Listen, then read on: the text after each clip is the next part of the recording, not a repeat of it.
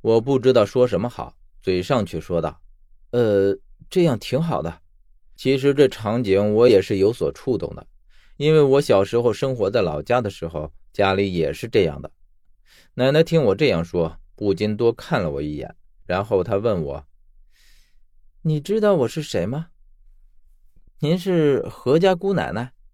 她一笑，再问：“哼，还有呢？”我觉得“奶奶”这个称呼怎么也喊不出来，于是我说道：“您明明知道，还要问我。”然后奶奶就笑了起来，然后对身后的小姑娘说：“哎呦，你看她竟然害羞了。”这小姑娘也捂着嘴笑，我一时间尴尬起来。奶奶笑罢，又恢复了寻常脸色。小燕还不给你三哥哥赔礼道歉？这小姑娘一撅嘴，但在奶奶面前却不敢违逆半点于是走到我面前，低着头说：“三哥哥，刚才对不起，我不是有意耍你的。”我听着她那闷声闷气的语气，不禁想笑，但还是憋住了。“呃，没事自家妹妹没关系。”她依旧很不高兴的说道。“谢谢三哥哥。”接着奶奶就吩咐道。小燕，你出去玩吧，我和你三哥哥有事要说。小燕听了这话，像是得了赦免令一样，一溜烟的就跑没影了。我被他这一举动给逗笑了。奶奶说：“他很灵巧，是不是？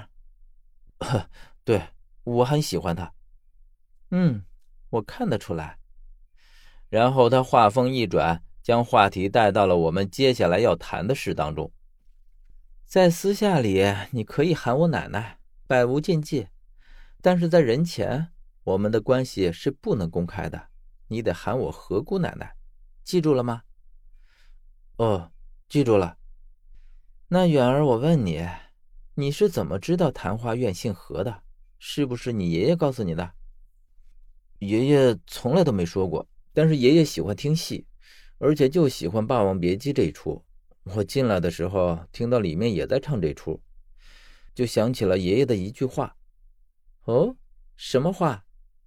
爷爷当时说：“小远啊，你奶奶扮的虞姬，那韵味可是任何人都唱不出来的。”奶奶是何等聪明的人，听了这话点点头说：“啊，原来是这样。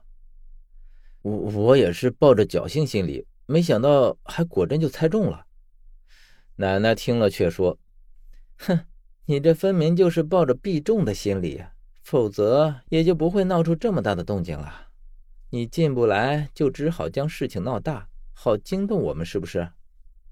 我有些不好意思。呵呵，呃，被您给看出来了。奶奶继续问：“你手上抹着的是尸香吧？”难怪那些个伙计只被你碰了一下就晕过去了。我不禁佩服奶奶敏锐的洞察力，于是说：“哎，我也是迫不得已嘛。”奶奶倒也不和我绕圈子，你费这么多心思，无非就是想见我们其中的一个人。你说吧，你是为什么来这里？呃，贵子说昙花院这里能查任何人的线索，我想来查一个人。嗯，是倒是，但是要看你来查的是谁了。嗯，张十三。正在我说出这个名字的时候，外面突然站了一个人。奶奶朝他招招手，示意让他进来。这个人一直来到奶奶身边，在他耳边细语了一阵，不知道在说什么秘密。而这期间，奶奶的脸上却看不到任何表情的波动。这人说完就站在了一旁。奶奶又说道。老李啊，远哥要查一个人，你帮他去找。老李回答说：“好，交给我就好。”奶奶说着，站起身对我说：“远儿，你就跟着老李去，查到了就尽快离开这里。以后没事儿尽量少来，以免引起不必要的麻烦。我有事要处理，就不能陪你了。你有什么需求和老李直接说就行。老李是这个戏园子的管事。”都是自家人。哦，谢谢奶奶。奶奶走出几步，似乎又想起了什么，她回头和我说：“虽然你不能光明正大的进出何家，但是你毕竟是何家的人。那个拦着你的守门人，我已经让人给他成地仙了。你既然是何家的三爷，在何家就没人敢动你半根汗毛。这也算给那些有眼无珠的窝囊废们一个杀鸡儆猴吧。